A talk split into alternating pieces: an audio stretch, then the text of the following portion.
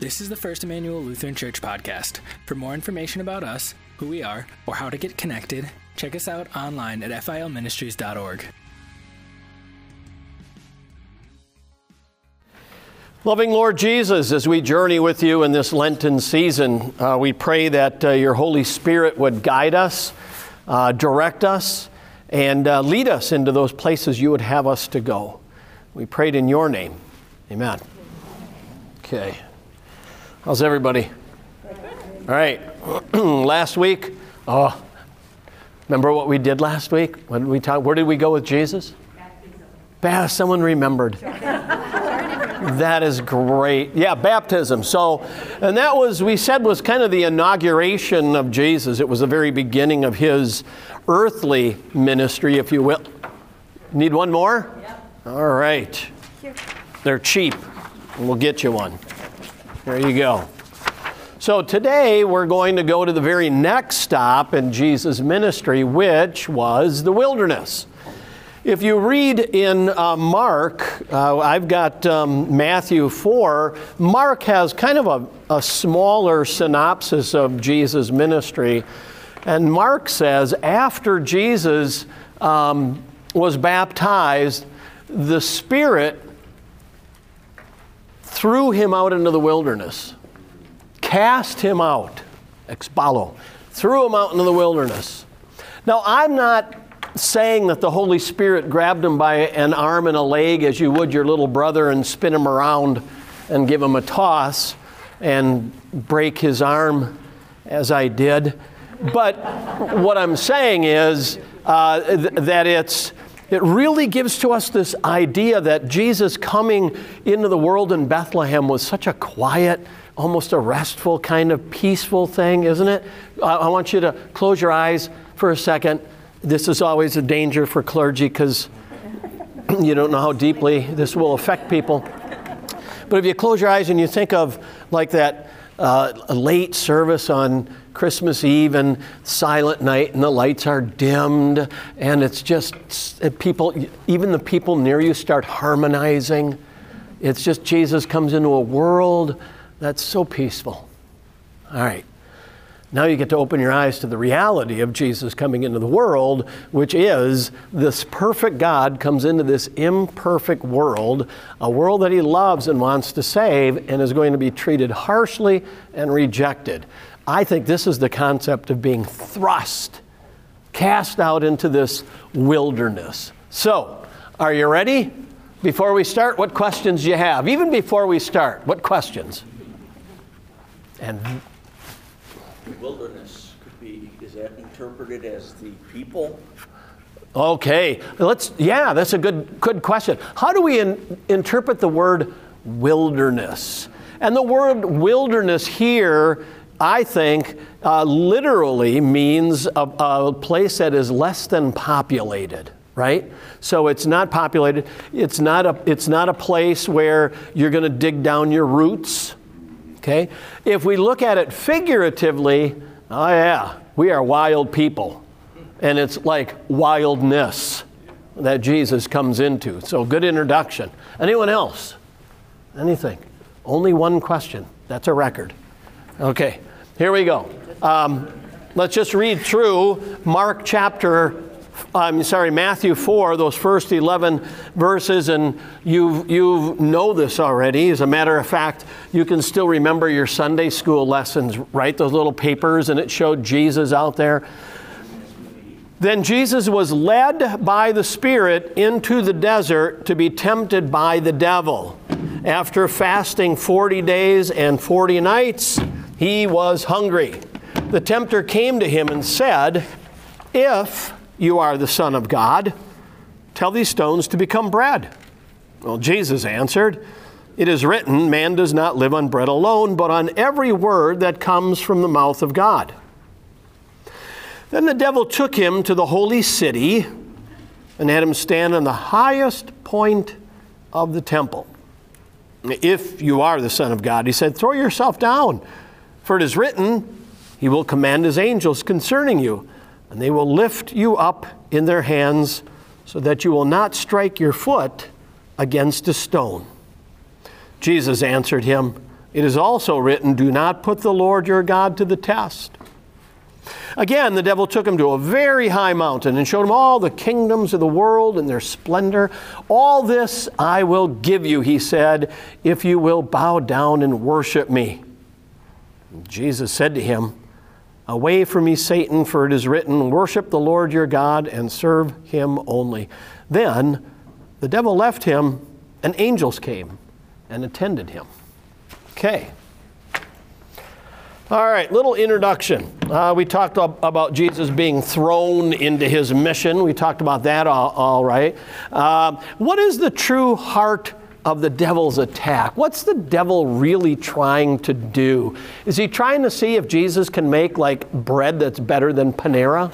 Is he trying to see if Jesus uh, really would be rescued by angels? What's, he, what's his intent? What's the bottom line of the devil's temptations? And you will find uh, that the devil tempts Jesus not just here, but throughout his earthly pilgrimage.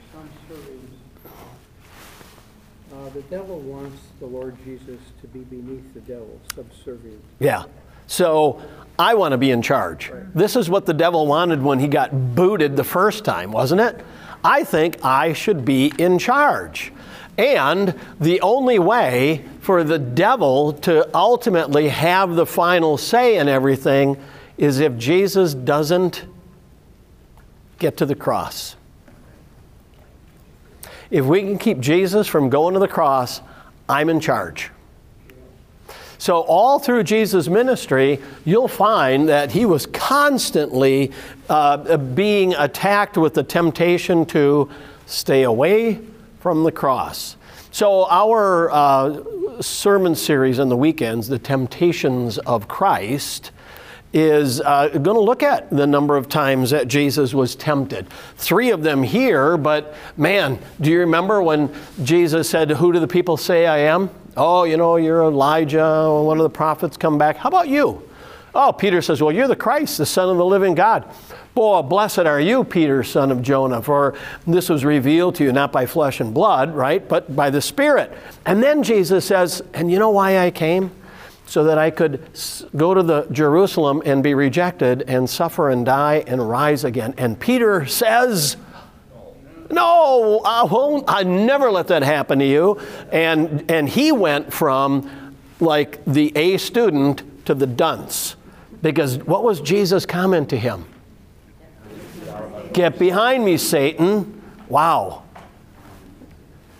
that later on we're going to find uh, Jesus um, is healing people, and the next day they can't find Jesus. Where's Jesus? There he is. He's out there praying. Oh, Jesus, come on, everyone's looking for you. They love you. You could stay here and be like the king, and we'd have a, a great meal program, and we'd have a good health care program. Uh, unfortunately, you'd put the mortician out of business because you just keep bringing people back from the dead. And what does Jesus say?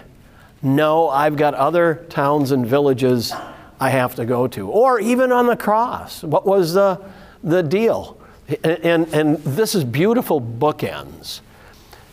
The beginning of Jesus' ministry, did you notice all three of these particular um, temptations begin with the words, if you are the Son of God?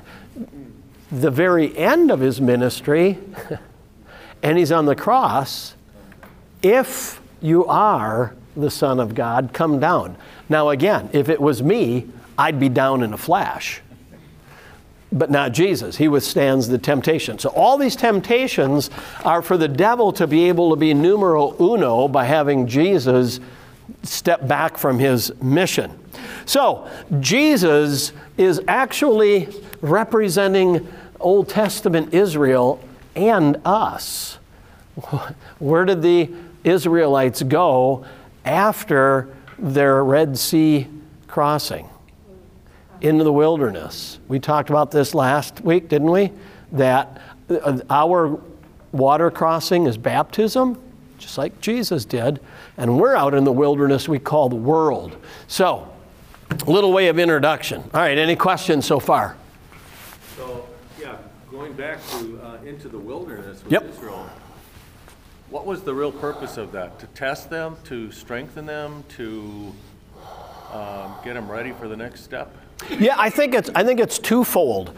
Uh, number one, if you remember, Israel was supposed to go right from Egypt to the Promised Land. Remember, they made that little trek, and they were supposed to send twelve spies into the land. And so they send the spies into the land, and they came back, and uh, 10 of the 12 said, uh, This probably isn't a good idea to go in there because these people are strong. They have well fortified cities. They have grapes like the size of your noggin. Do you remember those Sunday school pictures? I still, in my mind, see in the Sunday school picture the spies looking at these people with a cluster of grapes being held by a big pole two guys are walking. It was like, oh man, you could carve that grape for Halloween. Uh, so two of them said, no, we should go in. The other 10 prevailed. And the children of Israel said, we don't want to go in. And God said, okay, that's fine. Hang around for 40 years. And when this generation is gone, the next can enter. But in the meantime, uh, while they're wandering in that wilderness, they're taught to rely on the Lord again. Because when they got to the promised land, they forgot all about the strength of God and only looked at the strength of, of, the, uh, of the people in the promised land. So, uh, twofold. Number one, you don't deserve to go in because you didn't trust me. But number two, the next generation, I'm going to train to trust me. And they have all of these different episodes where they lack faith, they have faith, they lack faith, they have faith. Yeah. Good. Other there was another hand up, I think. Was there? My imagination. So maybe we hit this in the last question, but it said, and they attended him. What's that? Yeah, the angels were there and they attended Jesus.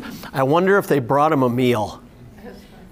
You know what I mean? I, I you know, and I, and I think going. Th- going through the temptations, I think it's easy for us to see Jesus standing there just, you know, ripping off some Bible passages. Nope, nope, not going to happen. I, there was some pressure there. I really think there was some pressure. And I, I think the devil's saying to him, you know, you got, you got three rough years coming, ending with a crucifixion. Did the devil know the plan to have Jesus crucified for him to forgive our sins? Yeah. You know, that's, that's always a good question. He may not have known the exact plan, but he knew the plan was he was down here for, for the reason of salvation. If I can get him out of here, I can get him out of here. I think, I think by the time Gethsemane comes, the devil knows exactly what's going to happen. And so he's really putting pressure. Anybody see the movie, The Passion of the Christ? The, the Garden of Gethsemane scene is just wonderfully put together, where that snake is going. And remember what Jesus does? Steps on his head. Just beautiful illustration of Genesis 3:15. Yeah, yeah. Well, I think about what uh, Jesus could have said to Satan, you're going to take a little trip one of these days at the end of the world. Yeah. You're going to go into that burning. The fire. abyss. Yeah. Yeah. Yeah, sulfur. That's yeah. the diffuser in hell is sulfur. Yeah. Yeah. Yeah. Yeah, not a good thing. All right. Fighting the real enemy. Uh, Jesus as a Davidic king. So if we look through uh, the scriptures, if this works. There we go. Then Samuel took the horn of oil and anointed him in the midst of his brothers, and the Spirit of the Lord rushed upon David from that day forward. And Samuel rose up and went to Ramah. So when David, David was uh, not the oldest son, was he? In, in this culture, uh, whether it's among the Hebrews or uh, the, the, other uh, ancient people, uh, it, it, was a very much a patriarchal culture, and it was also a culture where son numeral uno was numeral uno. I keep reminding my brothers of this. However, my brothers also remind me that if you go through the scriptures, very rarely does numeral uno come out too well. Right? I mean, Jacob and Esau. You've got David, who's the runt of the litter. Um, so the children of Israel have, have this Davidic king. As years go on, th- they're waiting for a guy just like David to come back. David was, was seen as a king and a prophet and a warrior. And this is, by the time Jesus comes on the scene, that's exactly what the children of Israel, the Hebrew people, were waiting for. Let's get rid of the Romans, and then everything will be okay. So fill in the blank for our culture.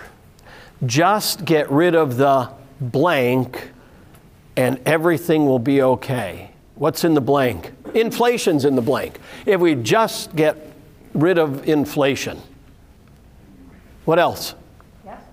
If we just get rid of gas prices, yeah. Oh, you know what? You can do this. If we just get rid of, put any president you want in there, it'll be okay. Yeah, or party, or philosophy, right? If we just get rid of it, it'll be okay. And, and Jesus is coming uh, in the way that the David came, but not in the way that David would later rule. So he's anointed, and the Spirit of the Lord rushes upon him. Jesus is baptized, and the Spirit of the Lord comes upon him. When Jesus was baptized, immediately he went up from the water. Behold, the heavens were opened to him. He saw the Spirit of God descending like a dove and uh, coming to rest on him. Do you see why people were kind of thinking this Jesus was going to be of the Davidic form? That he was going to be this messianic king? Um, and he is, a, he is a warrior, but what is Jesus battling? Satan. Satan. What else? Some society, sin, grave, death, hell. Yeah. John? Himself as true man. That's a big battle that's going on. Yeah, so uh, Jesus is doing battle, and, and I think we got to remember where our battle is. I think it's easy for us to forget what the battle is. I think I need new batteries. My battle is with this thing. Since then, we have a great high priest who has passed through the heavens, Jesus, the Son of God. Let us hold fast to our confession. Our battle is staying strong in faith. That's the battle. And a lot of times we look at the battle as conquering the people who aren't like us or don't have the same faith as us. And really, what, our number one job is to stay in the faith. That's it children of Israel, they had troubles. Boy, they were off worshiping Baal. They had their Asherah poles that they were worshiping. How easy is that? Today we have uh, Christianity that's trying to, to be more like the culture rather than having the culture be more like the church. So these are, these are challenges. And I think, number one, first and foremost, our battle is stay in the faith. Stay in the faith. Well, What? We're all kind of tempted too, aren't we? Tested, tempted? Yep. Yep. I was just going to ask why is it hard sometimes to hold fast our confession? Why, why can that be so difficult? Number one, we're sinners, which causes us to maybe think too much on worldly things. Worry more about judging others than keeping an eye on ourselves? Barb. Other people are telling us things. Yeah, other people are telling us how we should live, right? Or talking about our insensitivity or our intolerance. And we can live out our Christian faith without being people who are attacking, right? Yeah, yeah. Go ahead. I I was gonna say, it, it, we, we're always, always concerned that we're not gonna be able to, uh, proper, properly present our faith. Yeah, you know, sometimes we get worried. Maybe I don't know enough, right? Or I'll say the wrong thing. I, I love what Jesus said. You know, in those days when people, you know, put the press on you and they talk to you, don't worry about what you're going to say. Holy Spirit will move you. You ever had one of those situations where you got done and it was like, ooh, oh. I remember we had a we had a Life Sunday um, worship, and you know we talked about sanctity of life and all this. And someone came into my office and said, "I'm really upset with you. Why would you preach on a political uh, item. You should not have any politics in the church. And I said, well, I don't think this is a political item. I think, I think politics shouldn't be messing with theology. this is a theological item. Well, I, uh, she went on and on about, I think this is inappropriate. You're judging people. And, and I have no clue why I said it. And, and it, it just came out of my mouth. And I just said, Can you tell me when you had your abortion? And she broke down and cried. Yeah. I don't know why I, I wouldn't have said that on my own at all. But I think there are times when God says, yeah, when it comes time for holding on to your confession, I'm the guy who does that for you. Yeah. You know, Luther talks about, I believe I cannot by my own reason or strength you know, believe in Jesus Christ my Lord or come to Him, but the Holy Spirit has called me by the gospel, enlightened me with His gifts, sanctified, and keeps me in the one true faith, and keeps me in the one true faith. Right? Word and sacrament. This is why being in the Word, being in worship is so very important. It's one of the ways that we hold fast to our confession. How many times don't you open the Bible and find Jesus is praying? My goodness, if Jesus needed to pray, I'm pretty sure I do. Yeah. So um, Hebrew is pretty explicit on that. Um, so, well, let's look at these temptations. Well, the first one was, boy, you must be hungry. Why not turn some of the stones to bread? I've said it before. If you've ever been to the Holy Land, and if Jesus would have changed all the stones to bread, it would have been an amazing, amazing bakery because that place is nothing but stones. Um, the temptation is this don't trust God. Don't trust God. And for Jesus, are you sure you want to trust the Father's plan for salvation? Because it seems to be a difficult one. So, uh, Jesus quotes from uh, the scriptures a lot. Uh, look at Deuteronomy 8. You shall remember the whole way that the Lord your God has led you these 40 years in the wilderness that he might humble you, testing you to know what was in your heart, whether you would keep his commandments or not. And he humbled you and let you hunger and fed you with manna, which you did not know, nor did your fathers know, that he might make you know that man does not live by bread alone, but man lives by every word that comes from the mouth of the Lord. Now, Italians know man does not live by bread alone. You need cheese and grapes and wine to go along with it. Again, Jesus becomes the image of Israel and, and us. So, kind of an answer to your question there, Bill, right? Testing you to know what's in your heart. This is why you're out there for these 40 years. You're going to follow him or are you not going to follow him? And and he humbled you and let you hunger. And then he fed you with manna. That's a great word. Manna is the Hebrew word. And, and the literal translation is, What is it? That's what it means. What is it? They saw this stuff fall down. What it manna. Really, what is it? it, which you did not know. You had no clue what this stuff is because it never existed. God brings it to you. This is the idea that we rely on God for all situations. The first temptation is a physical one. You're hurting, you're hungry. You got to do something about this. You need to do this. So man does not live on bread alone. Is bread important? Of course it is. You bet it is. This is why Jesus called himself the bread from heaven. God cares about body and soul. The more important is the soul, right? Yeah. This is why, you know, when we do mission work, um, we care for both body and soul. Uh, the book of James, you know, if, if you, you've got a brother who's hurting, you know, what are you going to say? Oh, hey, keep you in my prayers, adios. Have fun starving to death. Um, it's about action, too.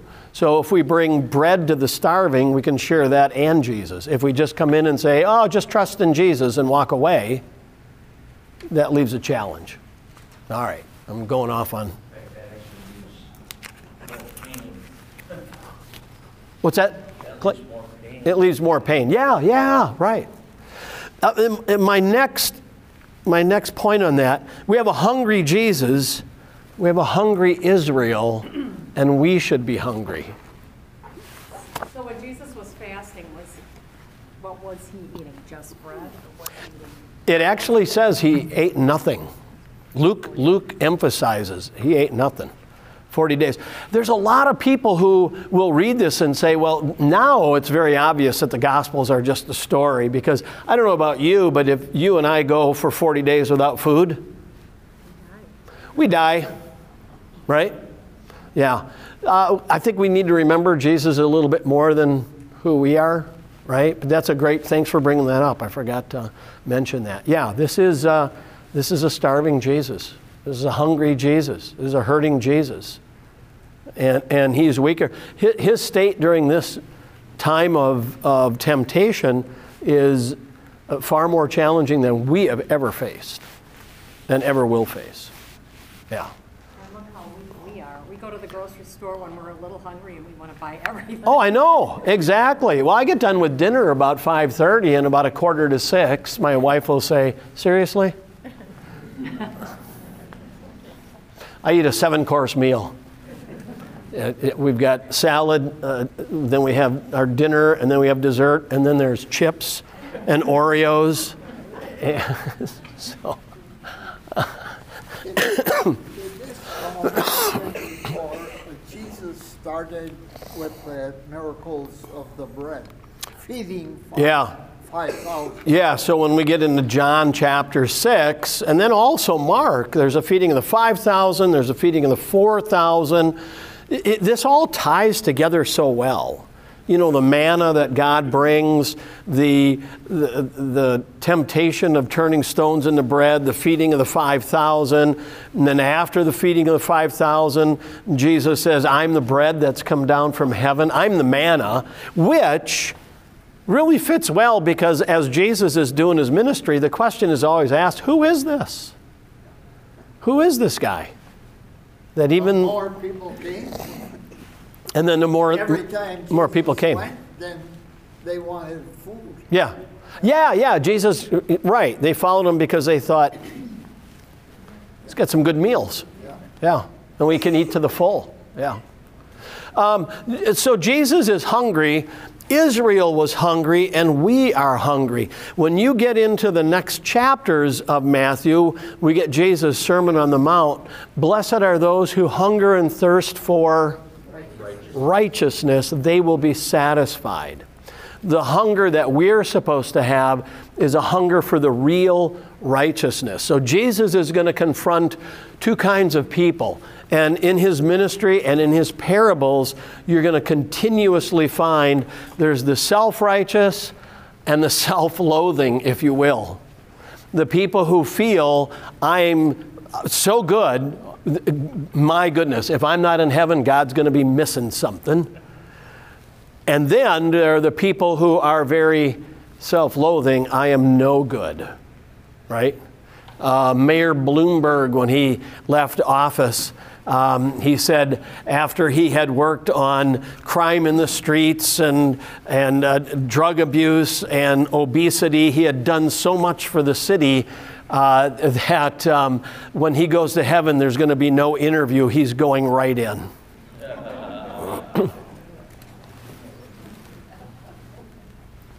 So we have parables about, uh, the, you know, the Pharisee and the tax collector, or the older brother and the younger brother, and all through the scriptures, there's no in between here.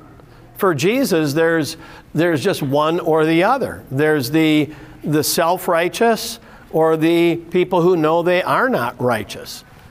Okay, this is bad enough to have kids. Now you got kids and a dog.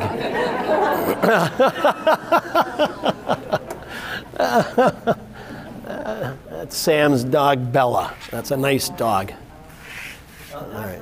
Don't let word get out that I think it's a nice dog. So, um,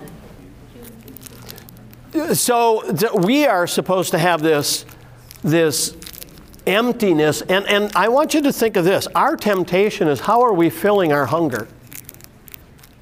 You and I naturally hunger for fulfillment in life. And the question is, what are we, what are we looking to?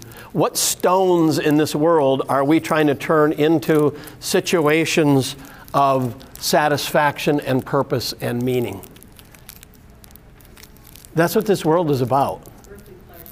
All kinds of earthly pleasures, whether that's in the form of finances or sensuality or possessions or power or positions, kind of like uh, this last weekend's message. What is it that we're trying to fill uh, this empty void? And so Jesus is encouraged to use his own power at this particular point to think about himself first. Do we ever think of ourselves first? Comes natural, doesn't it?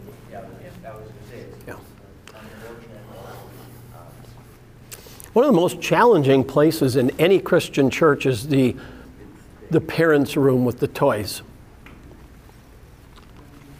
You put three two year olds in that cry room with all of those toys, and the word mine is heard over and over and over again. Mine. And, and it's just naturally who we are because of our sinful condition. It's. Um, Jesus here is showing Satan and the rest of us, you know, you got to trust in, in the Heavenly Father. Um, and then on the last, how are we like Israel? The last bullet point on that page. How are we like Israel? Heidi. First of all, we happen to be in the wilderness. And we look at this life as oftentimes as the end all be all that this is it. This is we got it made and we are definitely going to somehow some way make sure that um, that when we when we feel emptied we're going to fill ourselves with whatever it is we think is is going to um, make us stronger wiser healthier first foremost. I think that's i think that's it what else? How else are we like Israel? Bonnie. Um, I can't remember the words you just said two seconds ago that made me think of this. What a compliment. I can guarantee you. But no, because. I can guarantee you I will not remember them either.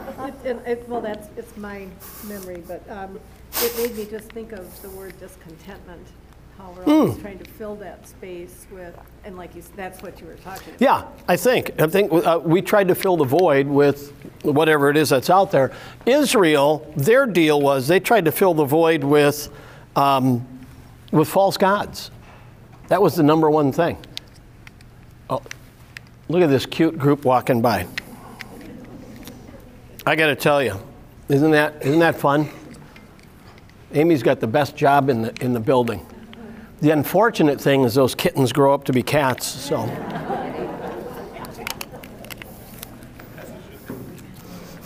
The thing about Israel to me is that um, they would uh, they would rejoice when God would save them, yeah. and then they'd get fat and happy and they'd forget about it until they got trouble.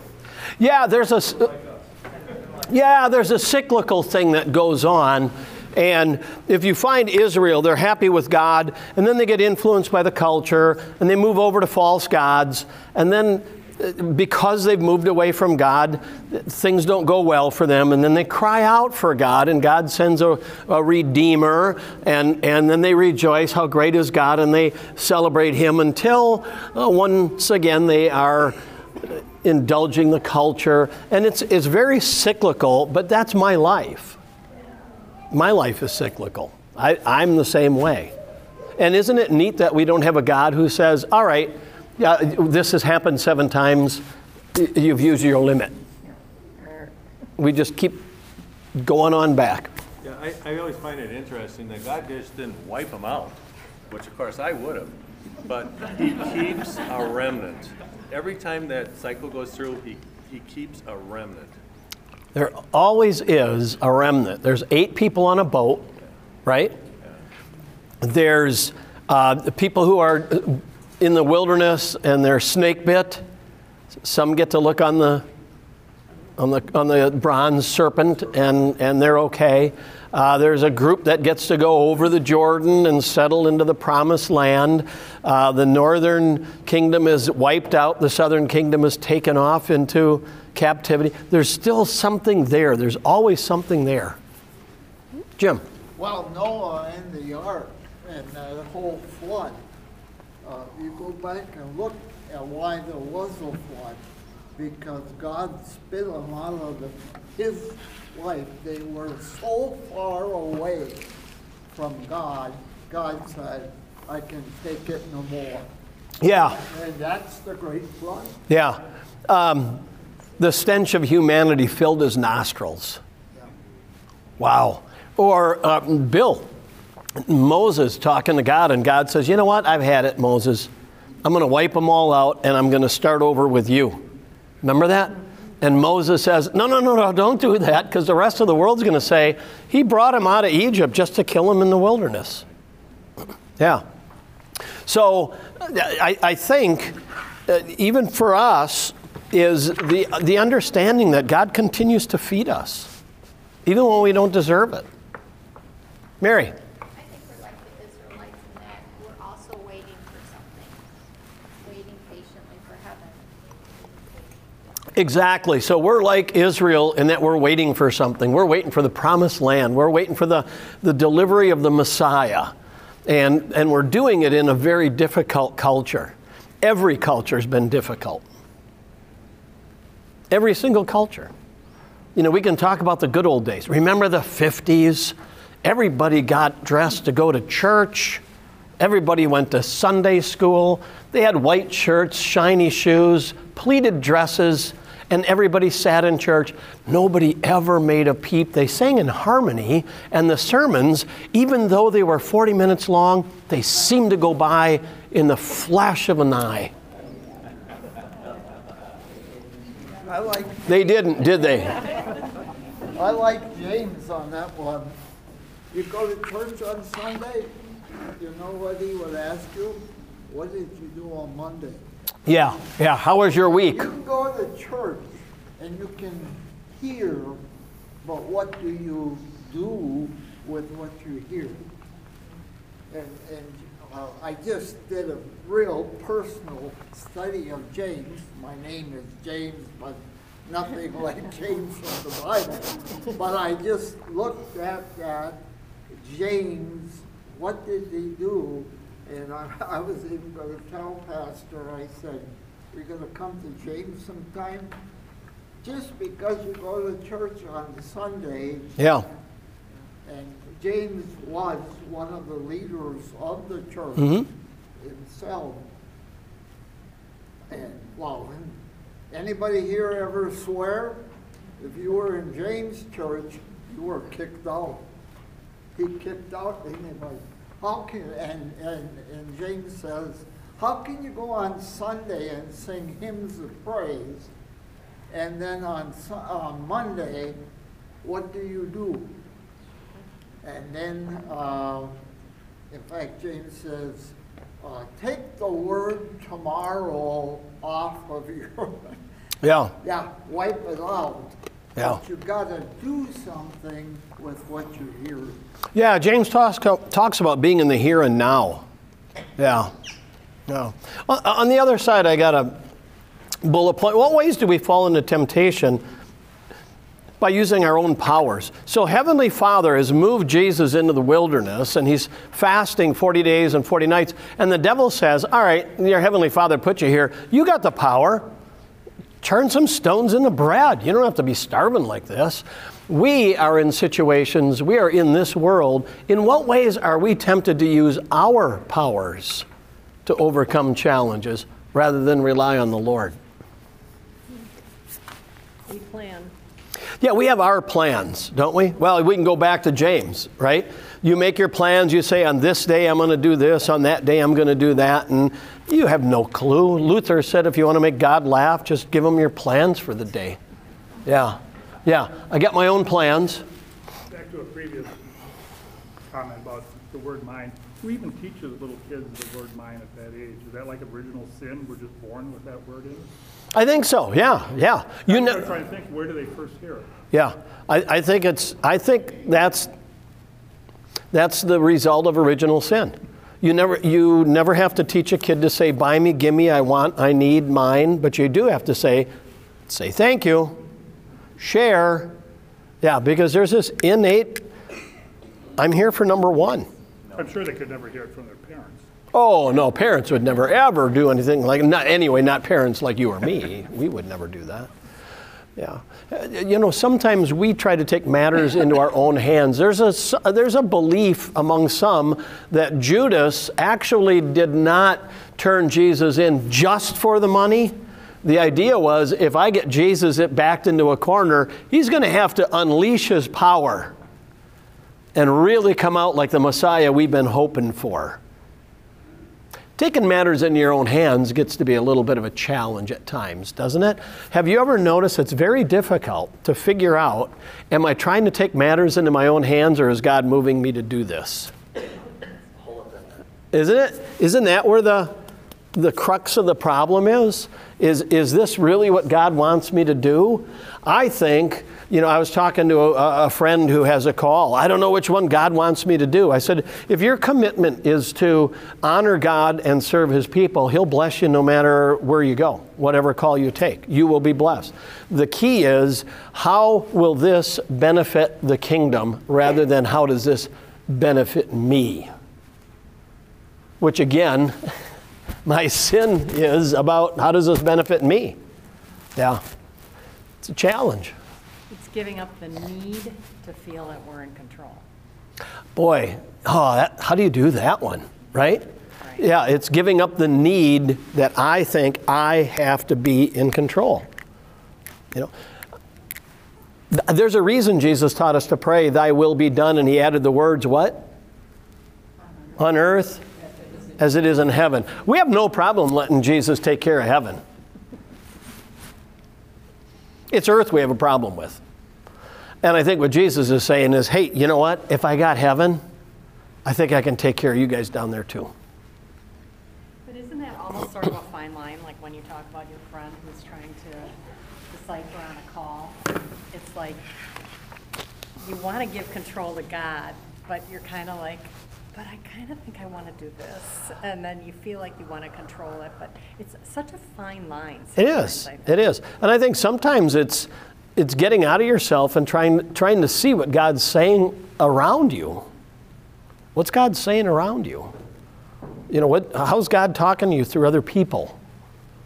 And Um, then knowing if you've really completely given up control when you do make your decision. Yeah. And we're never going to get to a point where we are perfectly approaching anything because we're not perfect.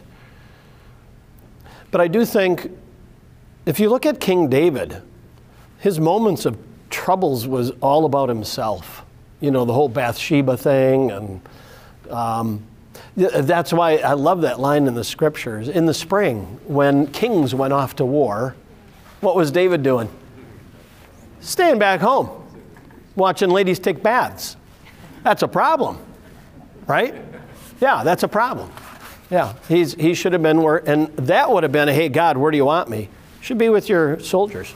So, I- and I don't know what thing, but you know, they passed lots to pick the new disciple, right?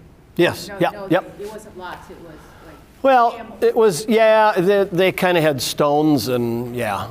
So, I read someplace that that really didn't happen, but, I mean, sometimes it's like, well, I don't know, but however that's gonna happen, then I'll follow that, because that's what, God made those things flip. Yeah. I, I uh, know of a church that they were calling a pastor and they couldn't decide on these two guys. Absolutely. It was uh, half and half. And it, finally, someone said, Well, why don't we put both of their names into a hat and let the, the congregation chairman pull a name out? And they did. I'm okay with that. Yeah, it turned out to be a pretty good fit. make a decision, make the right decision, praying about it, and, you know, going ahead, thinking of doing the right thing that God wants me to do, and do that, and the right thing. Every one of those steps, He's still there, teaching me something. Yep.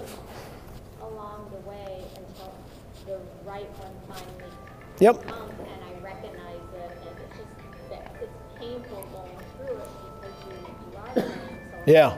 right knowledge, but you, you don't have that knowledge No. you. Right. And if I do really mess it up, He's gonna be there. He's there. Pick me up, forgives me, gets me moving in the right direction. Yeah. You know, I suppose Jesus could have thought, well, the Heavenly Father put me out here, and uh, I'm really hungry, and, you know, I really can't do my work unless I got strength, and I do have the power to change a couple of those stones into, um, you know, a nice Kaiser roll. And uh, because here's what happens we so easily can rationalize our way into something that we want, right? And that's the difficulty is trying to figure out what's what's me rationalizing and what's God directing. Yeah. And and I tell people if you're wrestling with a decision, hey, good for you. I think that's healthy. Is I don't know exercise programs. Okay, I I got to ask you this. Did anybody ever go to that Curves place? Anybody ever? Is that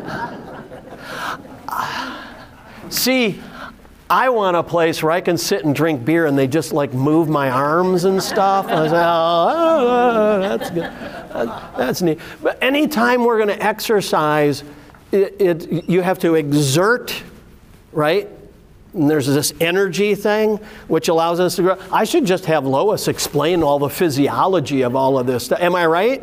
If you're really going to strengthen your core or your extremities, it takes time, it takes energy, and you hurt sometimes. Ah, If you don't believe that, play with an eight month old on the floor for a week. It's a challenge, yeah. But it's the same with spirituality. We should be wrestling with our faith. And it's not, I hear people say, oh, I feel so guilty because I was really wrestling with God on that. Really? So was Jacob.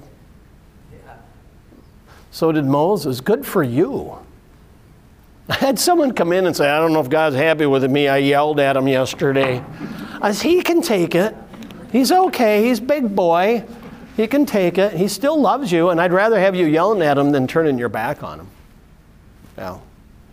All right, let's look at temptation number two, and that is hey, why don't you give God a test?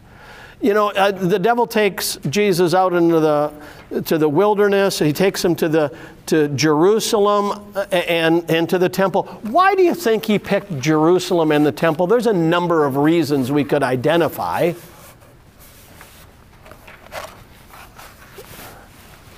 Well, let- you gotta go back and, uh, when, uh, Jesus disappeared, when they lost Jesus, his parents lost him. And where was he? He was in the temple where he belonged, he said. Yeah, one reason is the temple's an important place, right? This is where God is worshiped. Second reason is that happens to be the tallest building in the neighborhood. So this is this is going to work better if you got a tall building.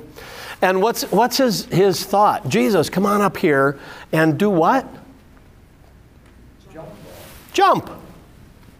Because you obviously have so much trust. You're trusting this God who's allowed you to have nothing for 40 days, and you're going to put your entire trust into Him to care for you physically. Well, well, let's give it a real test. Jump.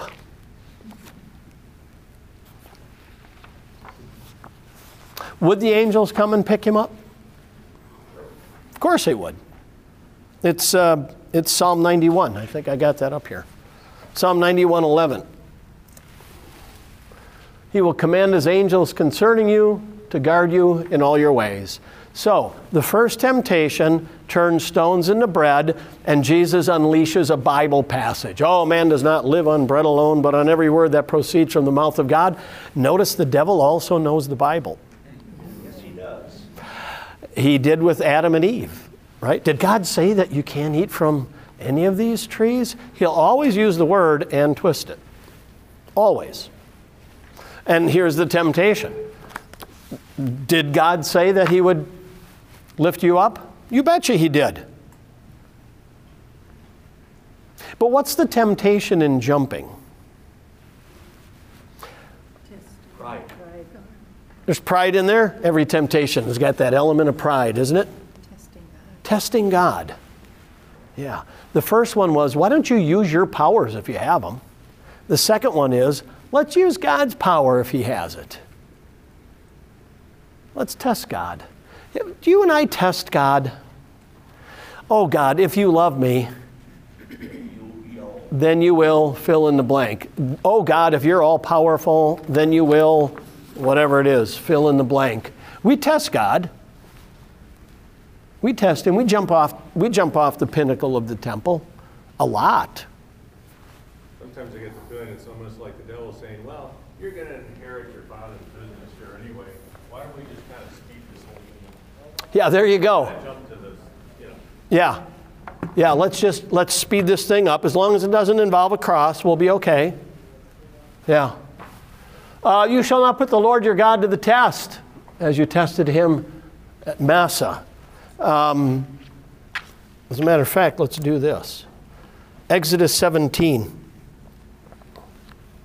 Children of Israel out in the wilderness. All the congregation of the people of Israel moved on from the wilderness of sin by stages according to the commandment of the Lord and camped at Rephidim, but there was no water for the people to drink. Therefore, the people quarreled with Moses and said, Give us water to drink. And Moses said to them, Why do you quarrel with me? Why do you test the Lord? But the people thirsted there for water, and the people grumbled against Moses and said, Why did you bring us up out of Egypt to kill us and our children and our livestock with thirst? And he called the name of the place Massah and Meribah because of the quarreling of the people of Israel and because they tested the Lord by saying, Is the Lord among us or not? Yeah.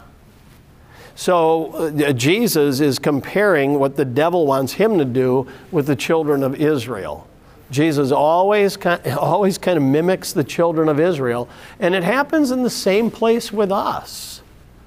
We do it. Sometimes we, sometimes we don't come right out and say, if you really love me, Jesus, then you will do this. But I think sometimes it's in there, isn't it? I think it's there. We have this certain expectation of God. And if he doesn't fulfill it, that, that's a tragedy for us. Um, do we trust God with the little things? Do you trust God for salvation? Yeah. So why do we have a why do we have a problem with all the little stuff? Ever think of that?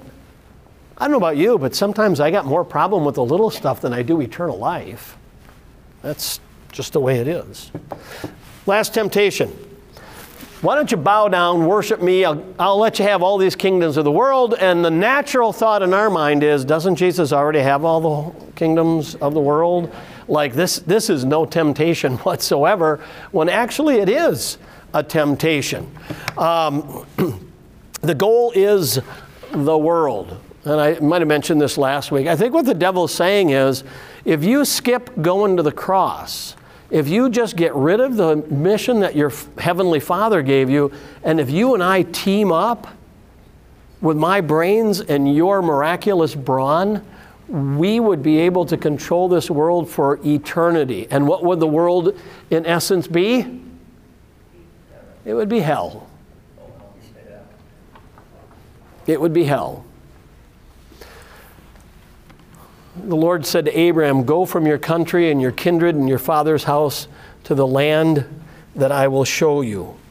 Um, Isaiah 60, and the nations shall come to your light, and kings to the brightness of your rising. And Mark 16, go into all the world, proclaim the gospel to the whole creation. the temptation is make the mission shorter and easier. Don't complete it. Make it shorter and easier. The difference between a skilled labor and an unskilled labor is one wants to make it shorter and easier and ends up being sloppier and less effective.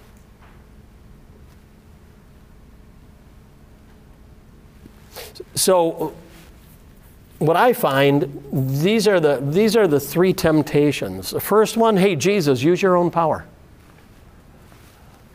And, and the second one is, hey, hey, use God's power. Make him, make him use that power for the way that you want it. And then the third one is, use my power. The, the devil's saying that. Yeah. We gotta all be Joshua's. As for me and my house. Yes. We're serving. We're serving the Lord. Yeah. And, and it's about the necessity to follow God's will and God's way.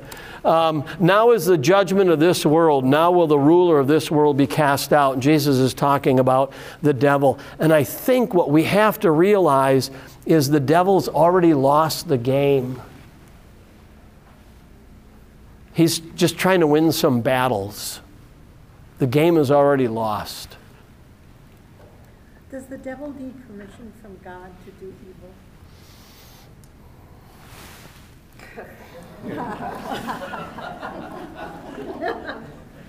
67 seconds. Does the devil need permission from God to do evil? There's a couple of ways of looking at that. One way we can say is God is the God over all things, right? The second is that evil has been unleashed not because of God, but because of the devil and me. So here's the thing uh, justice says because of, because of your uh, disobedience, there is a, a penalty. Th- that's justice. So if I'm driving through Arlington, Wisconsin, and I'm going 41 in a 25 mile an hour, and I, the policeman pulls me over, and I just smile and say, Hey, do you know I'm the chaplain of Cedarburg Police Department? And he says, Hey, that's cool. That's $169 and four points off your license. Because I, because I broke a law, and that's natural. That has to happen, right? And so we live with the consequences of a broken world because we walked outside of God's way. I know this about evil God's not the cause of evil.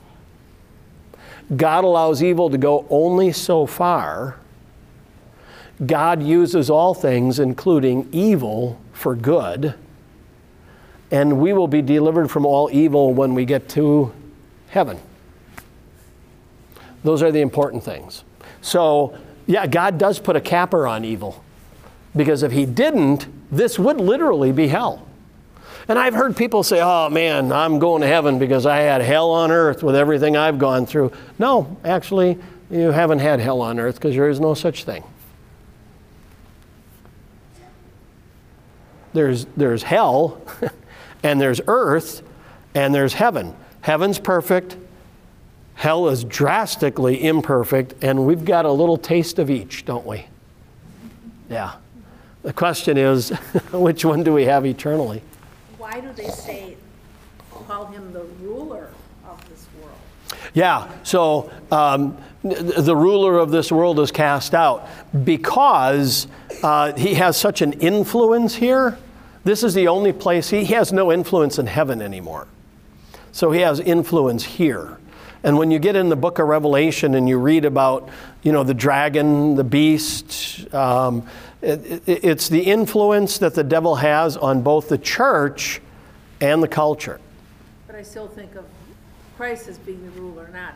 Yeah, he is. You know, I mentioned this last week. Luther would say even the devil is the Lord's devil. Um, so, yeah, and, and I think the idea of ruler is uh, influence. I, I want you to think of this 7 billion people on the face of the earth right now. 1 billion claim to be Christian. They claim it. I'm not here to judge who is or who isn't, but let's say all of them are.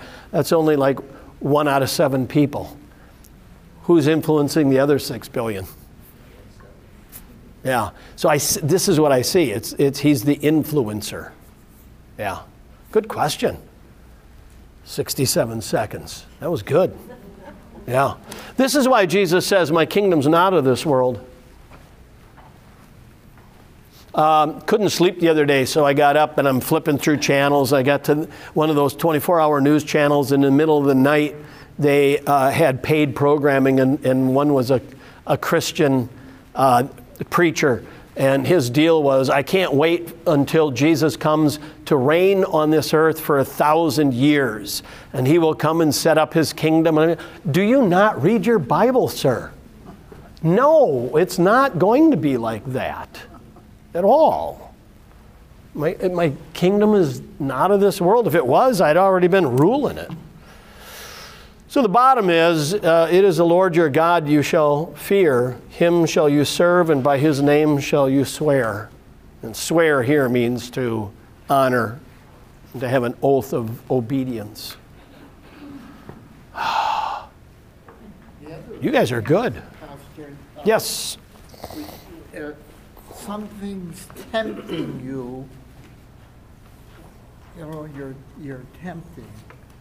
God tempts no one. Yeah, but Satan has. Yeah. Yeah, God tempts no one, but He always has a door for you to get out, doesn't He? Sometimes I don't like His door. I like the temptations, to be quite honest with you. Yeah. I like when my wife's in a different room and I can get some cookies. I'm fine with that. Yeah. I encourage her to go walk through the house every once in a while. Um, but, but yeah, the devil, the world, and our sinful nature are the three things that play against us. And it's just really wonderful that we have a God who still loves us and, and calls us back in repentance, puts us in, in- into the seat of forgiveness, and then moves us forward, and then I still fall again.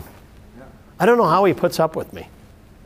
Just, I'm glad he does. But yeah, yes, I'm his painful Israel. Other thoughts, questions? we'll keep journeying next week. Is that all right? Okay. Thanks for listening. If you want to learn more about First Emmanuel Lutheran Church, visit filministries.org. Have a good day, and God bless.